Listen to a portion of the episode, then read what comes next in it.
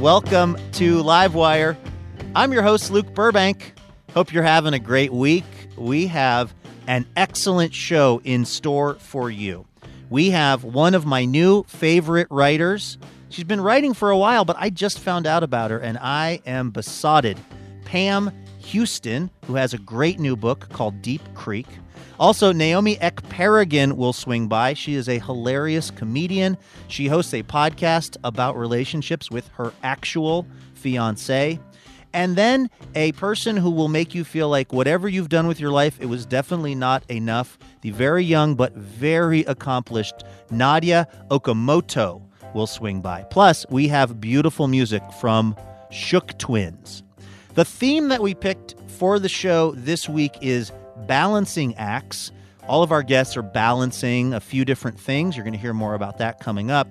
We asked the crowd, though, at the Alberta Rose Theater in Portland, what are the two things that you struggle to balance? And so when we kicked things off at the Alberta Rose, I decided to share with our announcer, Elena Passarello, a couple of things that I've been struggling with lately. Here's what I'm having a hard time balancing. I think for me, uh, maybe that one of the things I have the hardest time squaring is my love for NFL football with my love for not seeing people get brain damage on national television. Yes, yeah, those two things are in opposition, I yes, would say. Yes, and I hold them both, sometimes unsuccessfully. Like I have my whole life been a football fan. I in you know during the fall and winter I plan my week around it, and yet I can make no cogent argument for the existence of tackle football Mm-hmm. as a thing. It's like you know what we should have is people the size of dinosaurs run at each other as hard as they can. Like Right. if somebody invented that last week, I would go like, is that legal? You'd be like, no, that's a bad idea. Yeah. Let's just knit. But it's so something. woven into me. Let's just knit. yeah, You're trying to curry favor with this public radio audience. yeah. I'm talking about tackle football. You're talking about knitting. But you're right. Like NFL football has become like a. It's like the fireside chat. Like it's what Sunday sounds like. It's what it is. Aside from the reality, And it's also what Monday night sounds like Oh, and right. Thursday night. right?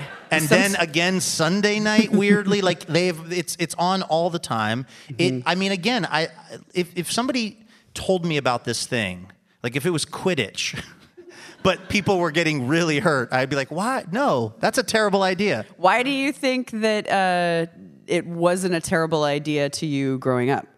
Well, I was young and didn't know any better, but I think broadly speaking, there were tons of things that were terrible that our society was okay with uh, up until recently, and some of them persist. I think football is just one of them. Like, I, I think it's always been a bad idea, but we're just now coming around to what a bad Right. idea it is. What about you? What do you? What are the? What are two things that you have a hard time kind of squaring up? For me, I guess it's a little more kind of personal. I have a hard time balancing my distrust and distant disinterest in any kind of uh, marital commitment or childbearing or anything like that. Yeah. And my deep seated interest in receiving presents.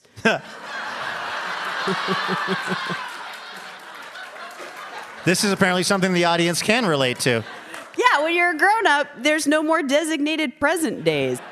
I'm not married. I have no kids, and so no one will ever buy me anything ever. Whereas all of my friends that are reproducing and coupling and stuff, I get to fly across the world and buy them a bread maker. I don't have a bread maker. Right.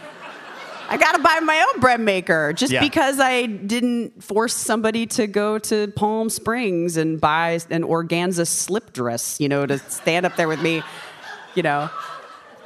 Uh, do we have any audience examples Oh yeah, that uh, we that we should read here? Here's one uh, that hits close to home for me. This is from Catherine.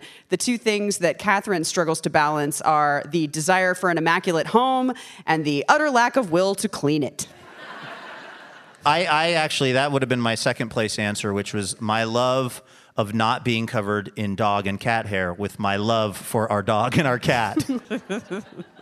uh, what else we got? Uh, here's one from Phyllis. Uh, Phyllis's two things that Phyllis struggles to balance are my passion for a correctly loaded dishwasher and my marriage. Yes.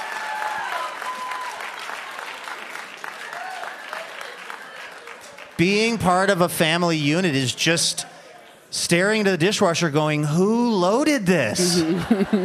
they say love makes a family. I think dishwasher confusion is right there in second place. It breaks a family. Yeah, it can. All right, we have a guest waiting just off stage who's been balancing two things a thriving literary career and a 120 plus acre homestead in the middle of freaking nowhere, Colorado, for the last 25 years. Her latest book is Deep Creek Finding Hope in the High Country. Please welcome Pam Houston to Livewire.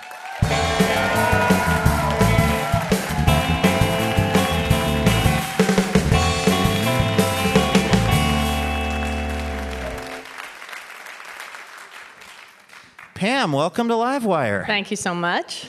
Uh, you are in the midst of a book tour, Yes. which, as you talk about in your book Deep Creek, is is one of the things that will take you away from this like incredible sounding, but also sounds like it's an incredible amount of work property in Colorado. Well, how old were you when you bought this ranch, and and and why did you think it was a good idea? Um, well, I bought it when I was 31. I had just sold my first book, Cowboys Are My Weakness. And I was living in my car, and I had a check uncashed for $21,000, which is how much I was paid for my book.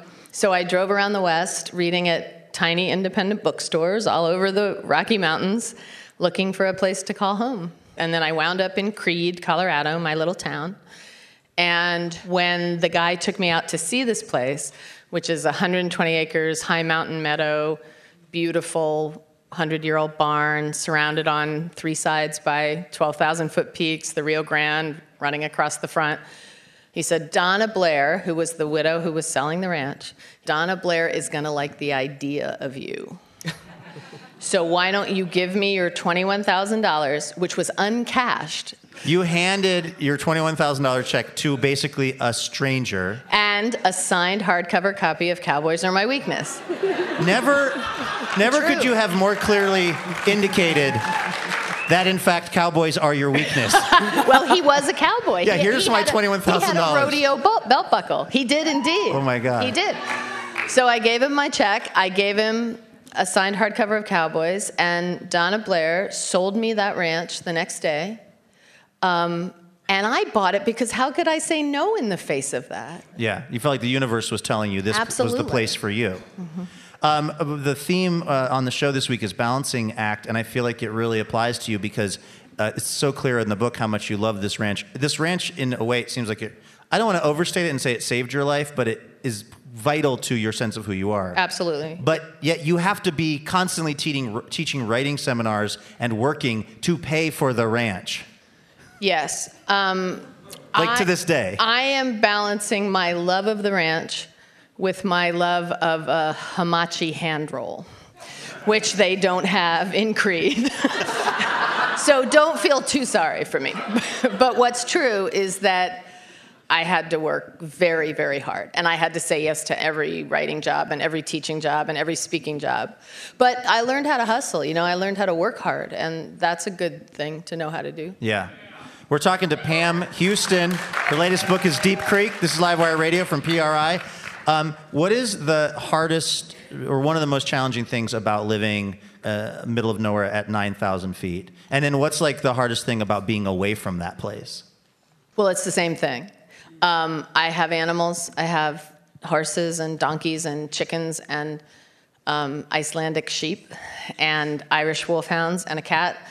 And those animals get sick a- and die sometimes. But when I'm away and that happens, it's even worse. I wondered about that because I have developed this thing that I'm calling intrusive animal empathy. I don't think that's like a real term. It gets worse as you get older. Really? Most of my social media feed is just animals being reunited with people from like long ago, and like I'd cry because it's like a kangaroo's hugging a guy.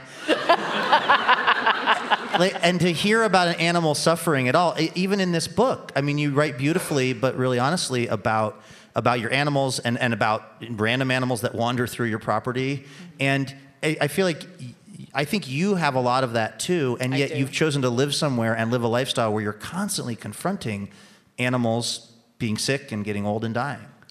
Well, in a certain way, that's what the book's about, like that very thing. The, the, uh, not about dying animals, but about um, about my great love of the natural world and the wilderness, speaking of balancing things, and my great sadness about the climate catastrophe we're in the middle of. And you know, you can take that down to the level of animal, you can take that down to any level, but were I to not live and die with these animals. I mean, these animals have taught me how to die, and they've taught me how to be with the dying, which is a huge set of life lessons. Yeah.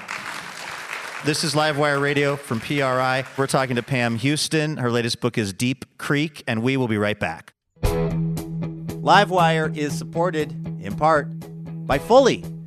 Listen, you know in your heart of hearts that sitting around at work all day, that ain't great for you. But guess what? It's not just your heart of hearts. There's actually a lot of science backing that up, which is why Livewire partners with Fully, the company that believes people weren't meant to be glued to a chair all day.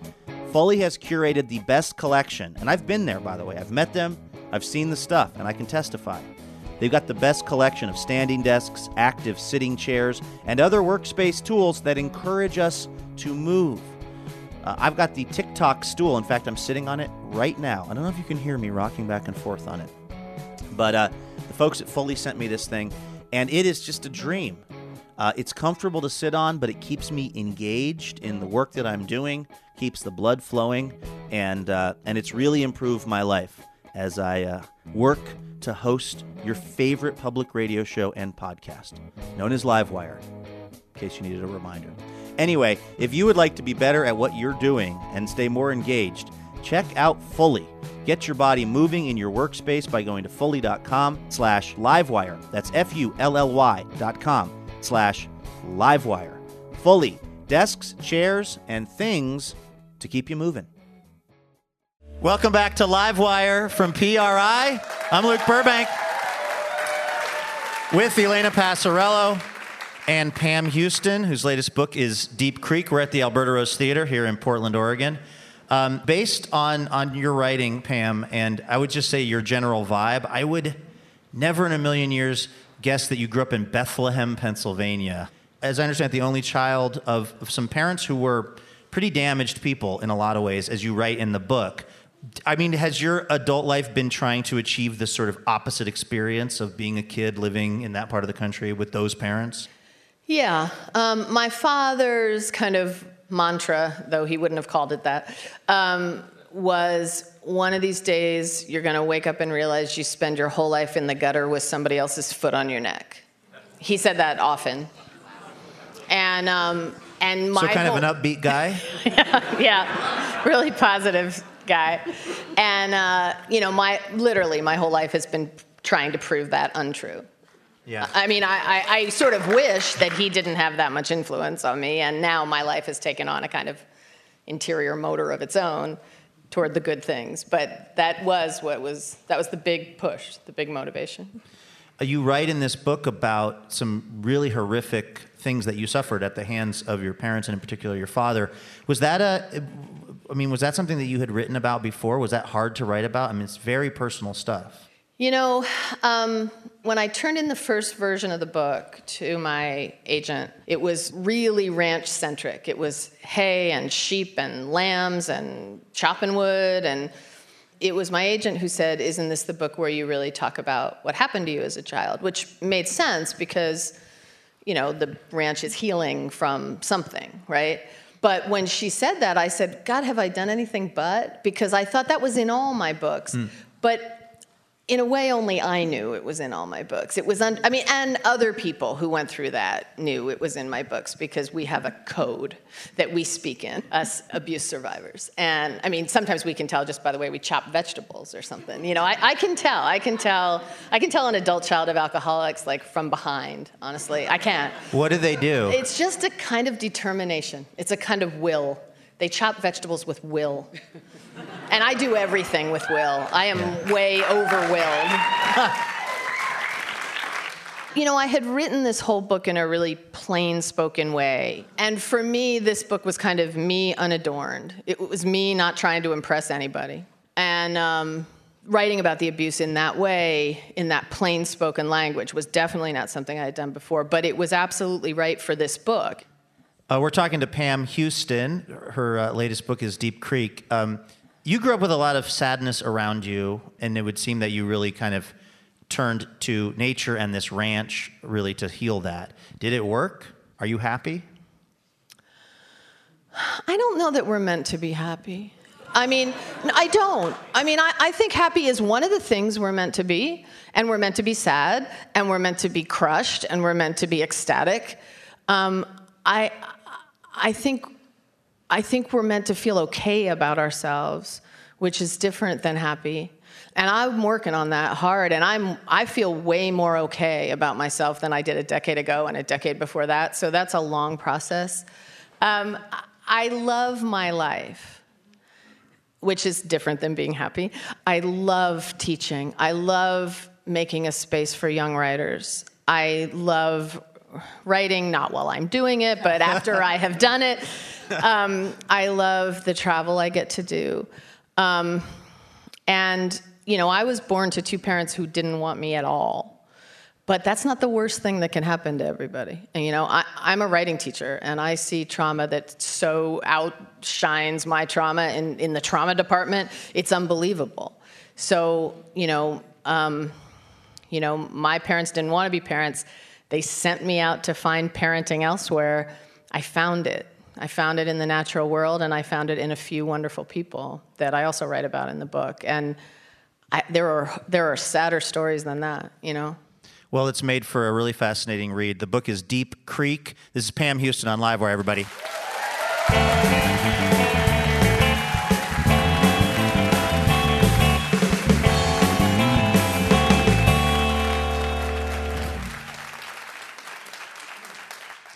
All right, Pam, we try to really get to know our guests in a very personal, real way on this show. And I feel like we've gotten to do that so far, but I think we can take it to even a new level with you. So, what I have here uh, at my desk is a jar. It has the five essential questions of our time in it.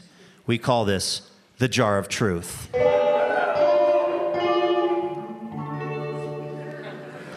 Now, here's the thing though, because this book is about ranch life uh, for you, uh, we decided to make these questions basically about farming and ranching and agriculture. These are a lot of animal related questions, and we thought you would be the exact right person to answer these. So, Pam, here's what we're going to do have you pull a question out of the jar of truth.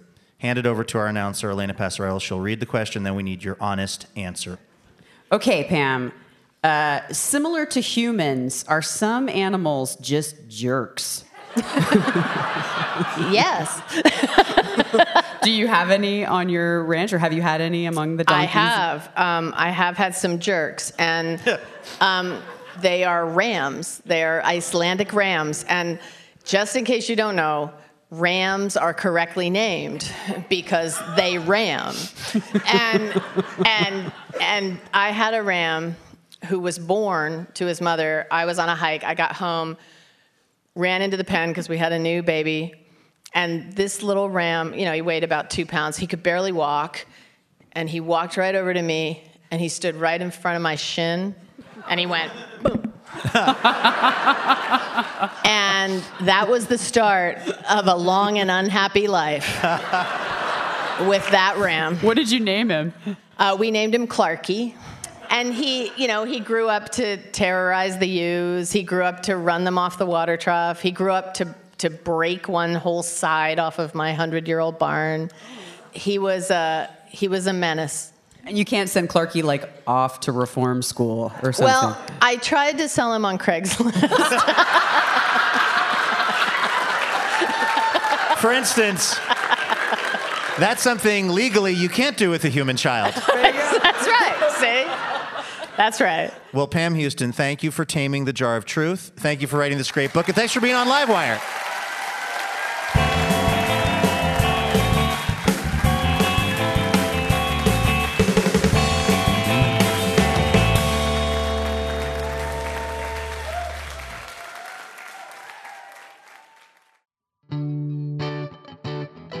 Don't go anywhere because coming up next, we have the hilarious comedian Naomi Ekperigin, who has decided that having her own biological children is not something that she's interested in.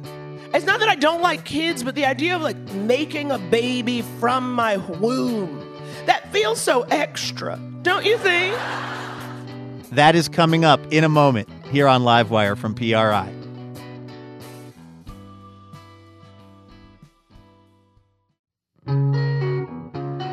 Livewire is brought to you in part by Alaska Airlines. Now, people may think Alaska Airlines only flies from cold to colder, but with 1,200 daily flights and 118 destinations, Alaska Airlines is a gateway from the West Coast to the world. Learn more at alaskaairlines.com. This is Livewire Radio from PRI. My name is Luke Burbank here with Elena Passarello and a fine crowd at the Alberta Rose Theater in Portland, Oregon.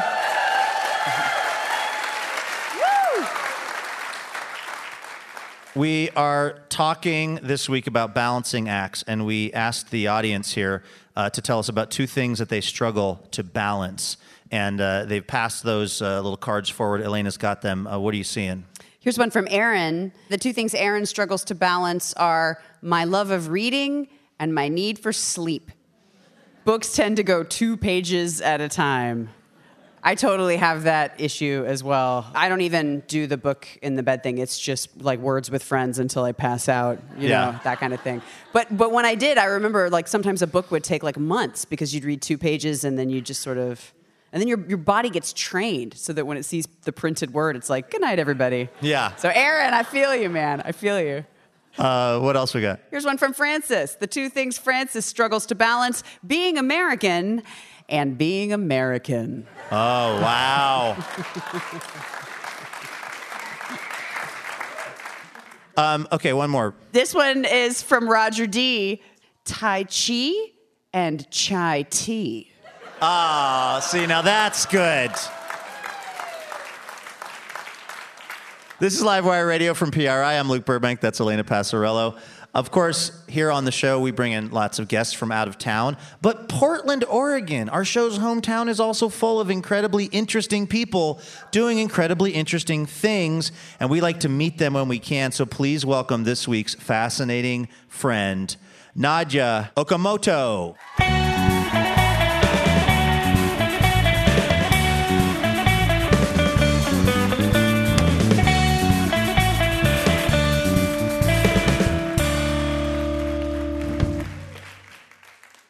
Nadya, welcome to the show. Hello, thank you for having me. Okay, at a, at a pretty young age, you founded an organization called Period. Explain to me what, what the organization is all about and why you started it. So, I founded Period, the menstrual movement. Uh, we're a global youth run NGO that fights to end period poverty and period stigma through service, education, and advocacy. So, what that looks like is we're distributing period products all around the world, primarily in the US, to people in need, so mostly homeless and low income menstruators.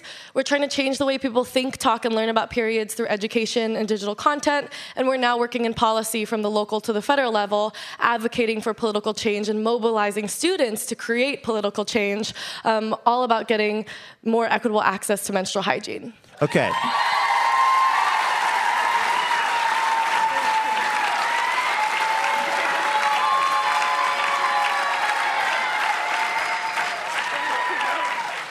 How old were you when you started to think about this period movement is going to be a big part of my life? I mean, so when I got my period, I, I never thought about anyone else's periods, and I never thought about like periods in the context of society because, I mean, periods and menstruation are so stigmatized in society. So we're, first of all, never told or made comfortable to talk about it openly, right? So it's this experience that you have, you keep quiet to yourself, you don't even really talk to anyone else about it. So I didn't really think about menstruation as something larger than myself until I was about 16 years old. And when I was 16, my family experienced housing instability and living without a home of our own. And during that time, where I would change buses um, in Old Town Portland, I would regularly see these homeless women to and from school. And it was through getting into conversations with them and asking them this question of what do you find most challenging about your living situation? And through asking that question, collected this accidental anthology of their stories of using toilet paper, socks, brown paper grocery bags, cardboard, cotton balls to take care of their period, right? And I think it wasn't until hearing about that and having this privilege check of even when my in this time when my family was legally homeless, like I've never had to use trash to take care of my periods, right? And I think that sort of sparked this obsession with menstruation um, that I had and um, spurred me to just start Googling and um, through Google searches learned that, you know, periods are the number one reason why girls miss school in developing countries, the leading cause of absenteeism for girls here in the US, almost more than the common cold. Um, and that, you know, girls' first period in many countries is the first event that leads to them dropping out of school, getting married early, undergoing female genital mutilation or social isolation.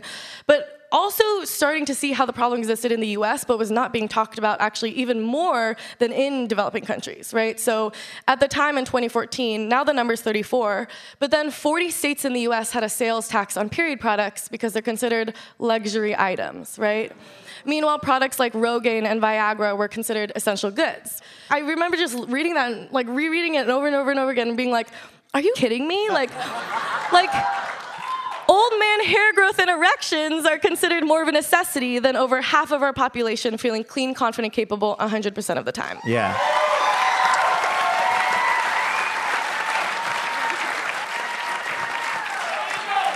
This is this is Livewire Radio from PRI. We're talking to Nadya Okamoto, our fascinating friend this week. Um, so your your group that you started, um, what are you guys doing on a practical level to try to change this?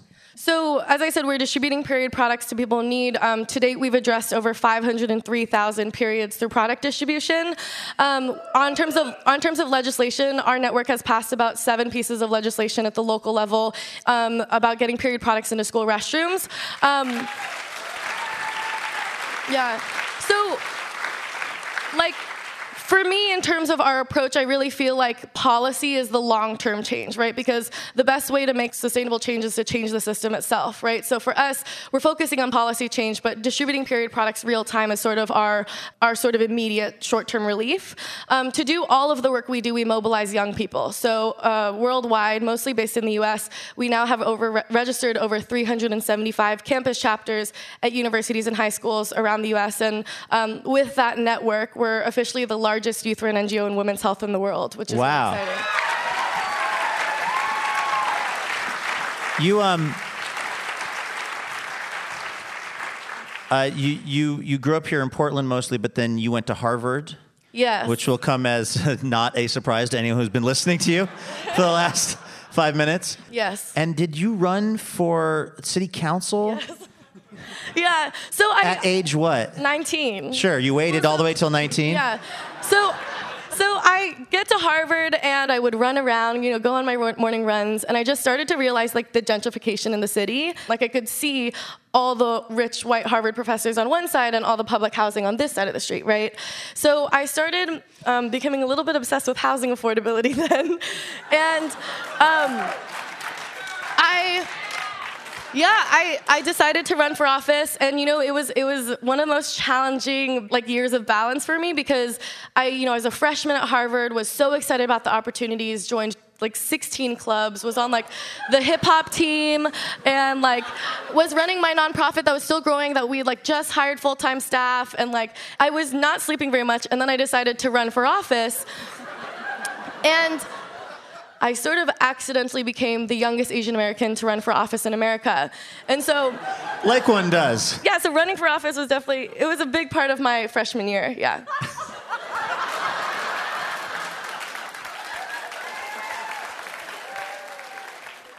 well, Nadya, I feel like we could talk to you for hours. You have lived many lifetimes and you're still relatively uh, few years. But uh, for people listening, uh, how can they help support what you're doing right now? So you can just go to period.org to find out more information about the organization.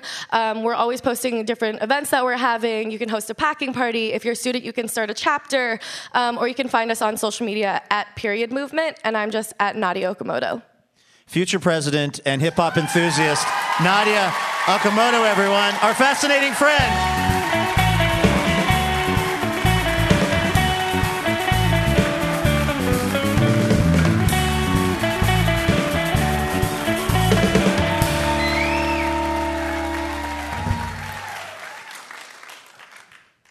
Hey there, Livewire listeners. We are thinking if you like our show, you are going to really dig this new original podcast series called Blockbuster. Check it out. It's set in 1970s Hollywood, and it follows the friendship and sometimes rivalry of George Lucas and Steven Spielberg. This is in the years leading up to Jaws and Star Wars, two films you may have heard of. It's like a movie for your ears. Take a listen to this from Blockbuster. Steven Spielberg and George Lucas. What about strange lands and escape from the everyday? It's brilliant, George. Before anyone knew them by name. Who's a good boy, Indiana? 400 grand? Let me explain it. George, that's our money. Blockbuster. Following the spectacular failures Sir, are you all right? and the unexpected triumphs. I told you, George. I told you. A six part immersive audio series. Blockbuster. This is a true story. It is meticulously researched, and you can get it wherever you listen to your podcasts. It's like a movie for your ears. It's Blockbuster. Go get it wherever you get your podcasts. This is Livewire Radio. Our comedian this hour has actually been balancing her work as an actor, comedian, and writer for a while. She's written for Broad City, performed on Late Night with Seth Meyers, and even has her own Comedy Central half hour special. And she co hosts the popular podcast Couples Therapy with her actual husband. And it is great. I can't recommend it highly enough. Please welcome Naomi Ekperigin to Livewire.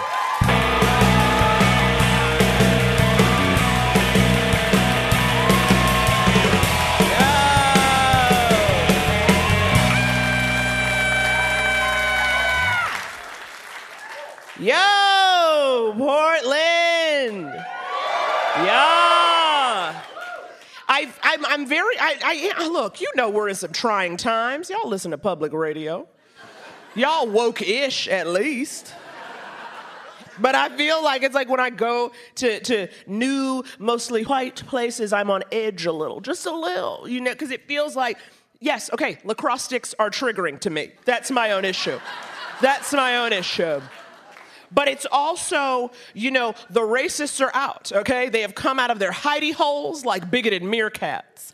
And you have to look alive. And I feel like Portland, like, there is something about like the hipster dude that I am like, I get on edge. I get a little judgment. Think about it like a certain hipster dude, right? The guy who's got like the sleeve tattoos, the trucker cap, the thick beard to hide his identity.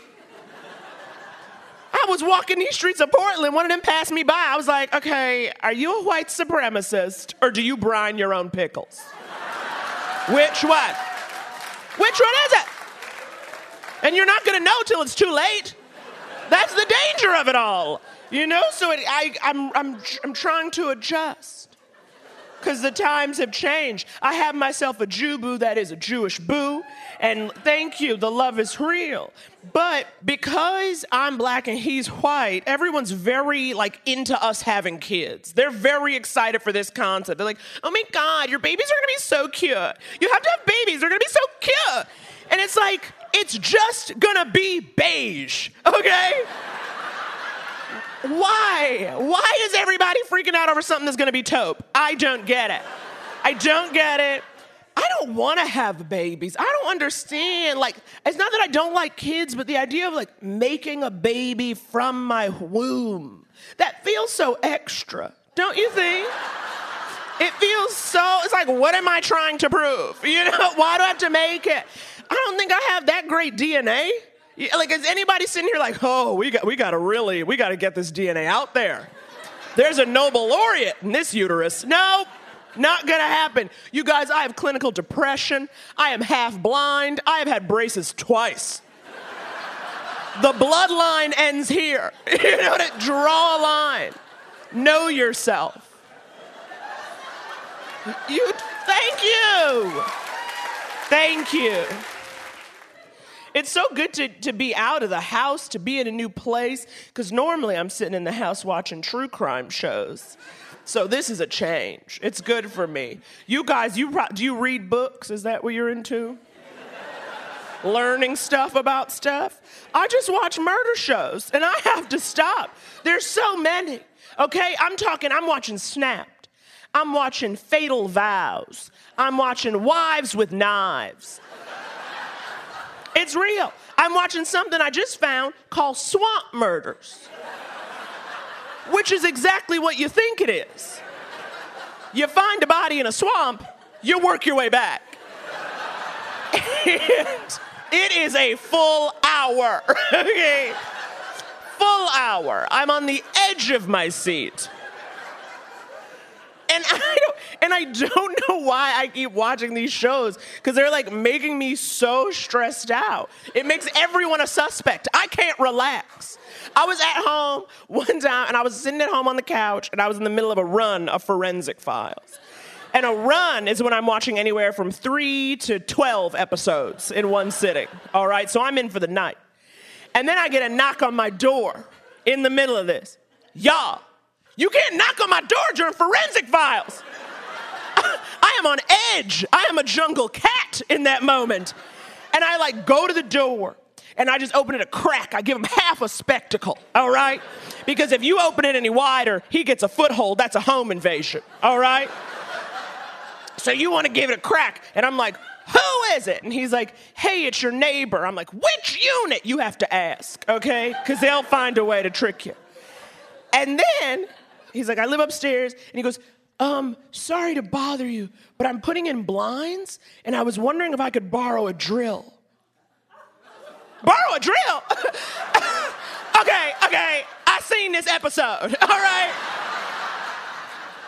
I'm not giving you a drill. It's gonna have my fingerprints on it, your fingerprints on it. They ain't cracking that case. I was shaking. I can't be neighborly. And then Jubu and I got into a little fake argument about, about it because I was like, don't you give him no drip. And he's like, we have to be neighborly. And, it, and you know, eventually he won out because he is a soul. So we helped. But I was very, I was very against it. I was so not having it. I think I love what I love most about my relationship now is that we can argue. Don't you like I feel like once you can like argue and be real, you're like, "Oh, this is it. I can relax now. I can tell you about yourself." You know? That's all I ever wanted. Because the thing is like when we first moved in together, I was just so afraid. If we're living together, how will I suck in my stomach forever? You know what I mean? How are you supposed to live? It's too much. And so then, like the first the first six months we lived together, I was just like a pregnant actress in a sitcom. You know what I mean? Like standing behind couches to deliver my monologues, holding large empty boxes for no reason. Thank you guys so much. That's my time.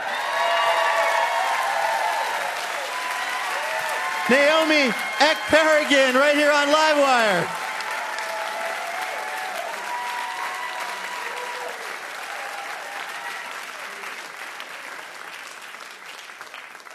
Naomi, that was so funny. Thank you so much. Did you laugh, Luke? I was I scared to check in with you. I, I laughed.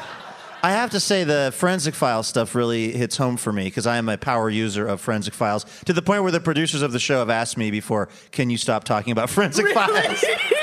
Let's talk about your podcast, which I am loving. It's called Couples Therapy. It's you and your actual husband. Well, okay, uh, technically, have been engaged six years. Is that? I spent like half of today trying to suss out what the exact status of your relationship is. yes, six year engagement, going strong. Okay. Yep, yep. You co-host this show, and what's so genius about it is uh, you guys talk a little bit about your life and your relationship, and then also part of it is from a live show that you do in Los Angeles, where you have people do comedy, kind of two people who've been in a relationship or are in a relationship or are exes. Yep. Do comedy together. Yeah. The stakes are high. Okay, I will say we actually had one duo, t- uh, two comics who were a couple. They got engaged shortly after doing our show. Was it us? Can we take that credit? I will. I think you should. Um, thank you. Um, but no, definitely. It's always, it's really fun because it's obviously, we know a lot of comedians. He and I met in the comedy world. And so we knew how many people were couples or friends and, you know, siblings or just people who are always together.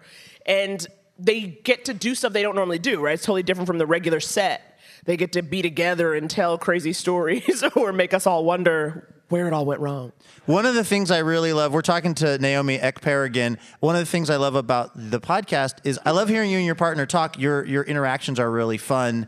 Um, and you must get asked about this a lot. Like, what day to day? What's the experience of being partnered with somebody who is also a comedian? Like, are you have you heard his five jokes at this point? and are you tired of them? Like, is it actually a more fun thing than being with like a civilian? Oh, I doubt it because what I learned being in this relationship, which is the longest relationship I've been in, I didn't realize how much most relationships are just like planning to watch TV together. You know what I mean? Like being in a couple is literally like, did you watch it? Don't watch it without me. and so that's most of what we're doing. You know, just like watching a show, Yeah trying not to scroll on your phone. Yeah. So do you find? I mean, are do you guys are you guys joking around pretty constantly? Like, is that are you as you're making the plans to watch TV? Is it like are you being funnier versions of yourself on the podcast? I think so. We're being f- funnier versions, or maybe um, more energetic versions, if that makes any sense. Yeah. And we're not going to bicker. I don't think anyone wants to listen to two randos bicker. So we try to keep it light. And then the mic will go off, and I'll be like, "Why did you say that, Andrew?" like, Really? like, you got to go off mic. You have to respect each other on mic. Yeah, it's working. You guys sound like very affectionate towards each other. Oh, thank you. No, we do love each other. It's not a total lie. Our love is real. The love is real. No, but I mean, come on, two comedians. It's a sad, delicate house with emotional eating. That's all we're doing.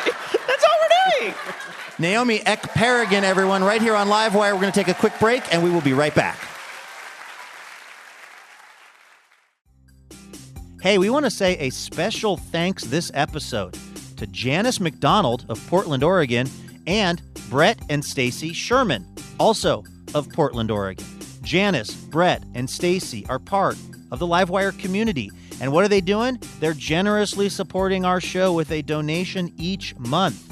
And we are very thankful for that support because that's how we're able to keep doing this little Livewire radio project. So thank you ever so much, Janice and Brett and Stacy. We could not do this without you. All right, welcome back to Livewire from PRI. I'm your host, Luke Burbank. Elena Passarello's right over there. We are at the Alberta Rose Theater here in Portland, Oregon, with comedian Naomi Ekperigin. Now, uh, Naomi, you're obviously very smart. You obviously give great relationship advice. Thank you so much. We wanted, though, to really test those skills here in a little segment that we call Let's Get Quizzical. Let's get quizzical, quizzical. I wanna get quizzical. Let's see if you know your stuff. Ooh, that was buttery. Right? Livewire House Band. All right, you uh, co host a podcast called Couples Therapy, which got us kind of thinking a lot of the relationships in books and movies that we love, the people in those books and movies could have really used some therapy. Mm-hmm. So, this is how we're going to get quizzical. We're going to tell you about a couple from a book or a movie, what their particular drama was. You have to try to guess if they ended up staying together or if they broke up. Okay. In this classic book, a young woman works for a guy teaching his kids. She discovered he'd previously been married and his wife is still pretty close to him. She flees, then returns only to find the guy's first wife has burned his house down. Do you think this couple had a breakup or did they, in fact, make up?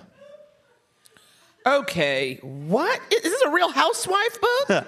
this sounds dynamic. Now, she comes back. Yes. House burned down. Yeah. Yeah, she stayed with him. You are, you are 100% right. Don't you just feel? Yeah. They did make up. This is the plot to the book Jane Eyre. Oh, oh, them them girls back then. Yeah, right? You know what I mean? Just waiting for your second cousin to love you. Those are your options back then. It was your second cousin.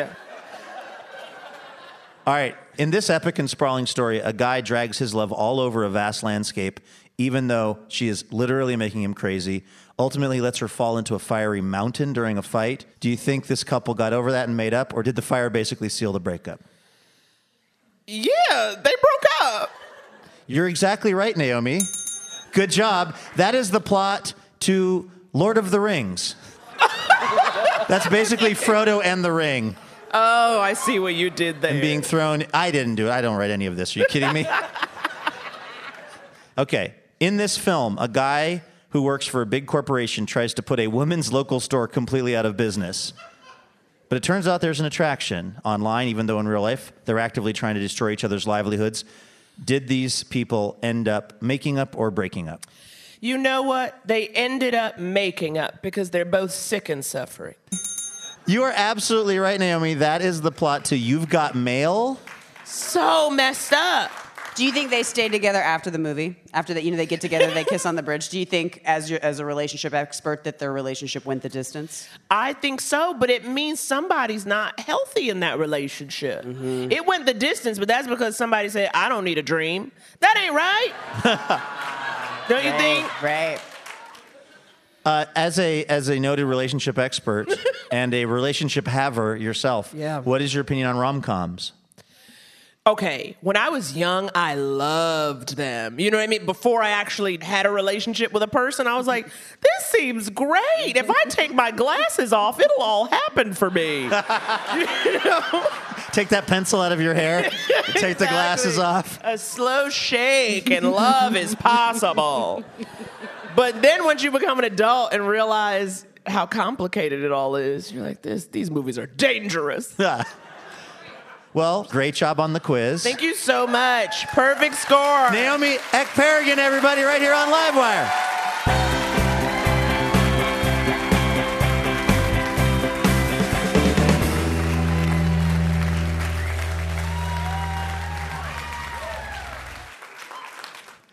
This is Livewire Radio. Our musical guests this hour are in perfect balance, or at least they probably should be, because it turns out they are identical twins. Their latest album is Some Good Lives. Please welcome Shook Twins to Livewire.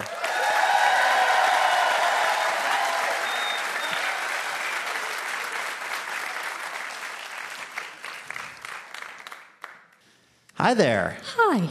Um, I was struggling with whether or not to ask you about being twins because I feel like it's in the name of the band. But I mean, has it been generally a positive thing? Because it must come up multiple times every day, at least if you guys are together. People must want to talk about it a lot. Yeah, it's it's very positive, but it's not as much as you think. Yeah. A lot of a lot of people uh, skirt around it like it's it's a sensitive subject. They'll ask, ask first, "Are you related?" Yeah. It's, Let me say for the radio audience, these two are identical twins.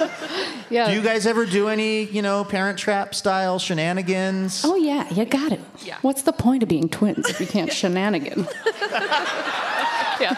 We switched classes in uh, middle school and high school on April Fool's Day. I got a C on a paper on a test for Laurie, and she knocked And she over- broke a bookshelf. Oh, you didn't do that? I thought you, You broke the that. bookshelf. You actually took a test? yeah, it was a pop quiz. Yeah. I, what, what are you gonna do? Didn't see it coming. That is real commitment to the bit. Yeah, yeah. We, we committed. Um, what song are we going to hear? This is a uh, song called "Safe," and it's on our new record, "Some Good Lives," and it's uh, it's we call it our sexy breakup song. All right, this is Shook Twins on Livewire.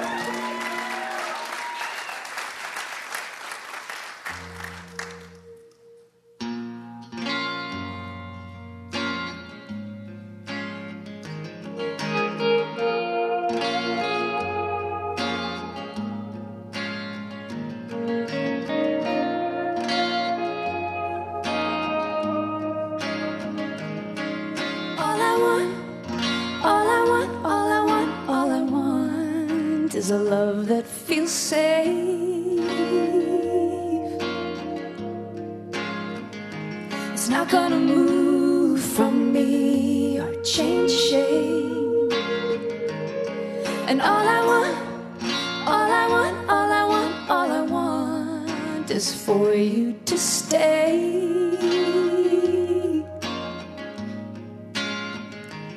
right here with me in this place.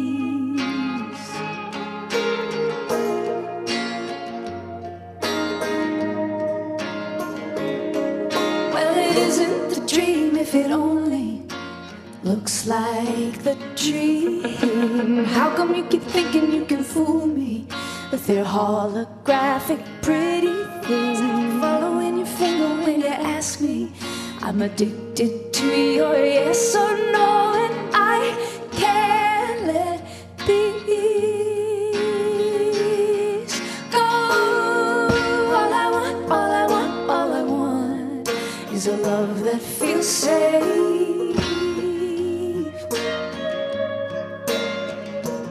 Not gonna move from me or change shape.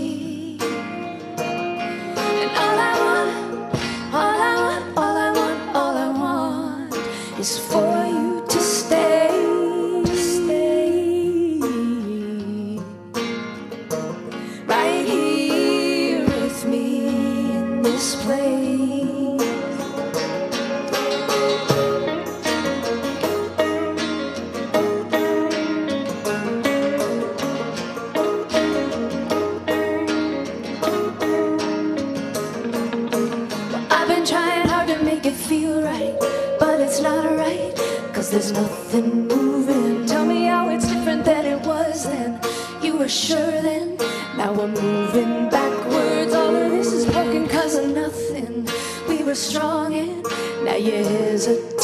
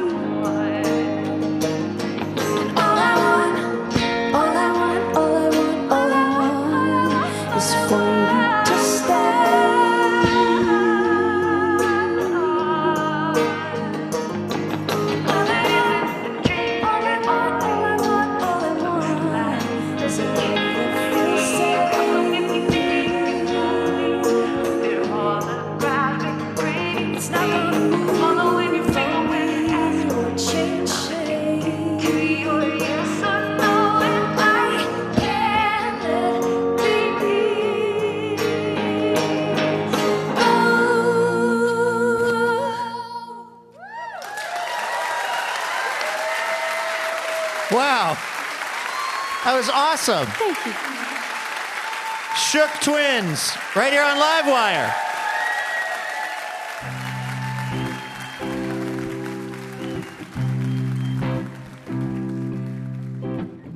All right, that's going to do it for our show this week.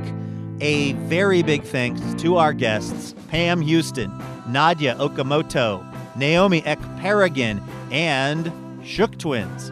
Livewire is brought to you in part by Alaska Airlines, Foley, and the Jupiter Hotel. Laura Haddon is our executive producer. Lauren Masterson is our development and marketing director. Tim Harkins is our production director. And Christian Sager is our marketing associate. Our producer and editor is Melanie Sevcenko. Caitlin Kunkel is our writer. Our house band is Ezra Rose, A. Walker Spring, and Ethan Fox Tucker. Molly Pettit is our technical director. Our house sound is by D. Neil Blake, and our on air mix is by Corey Schreppel.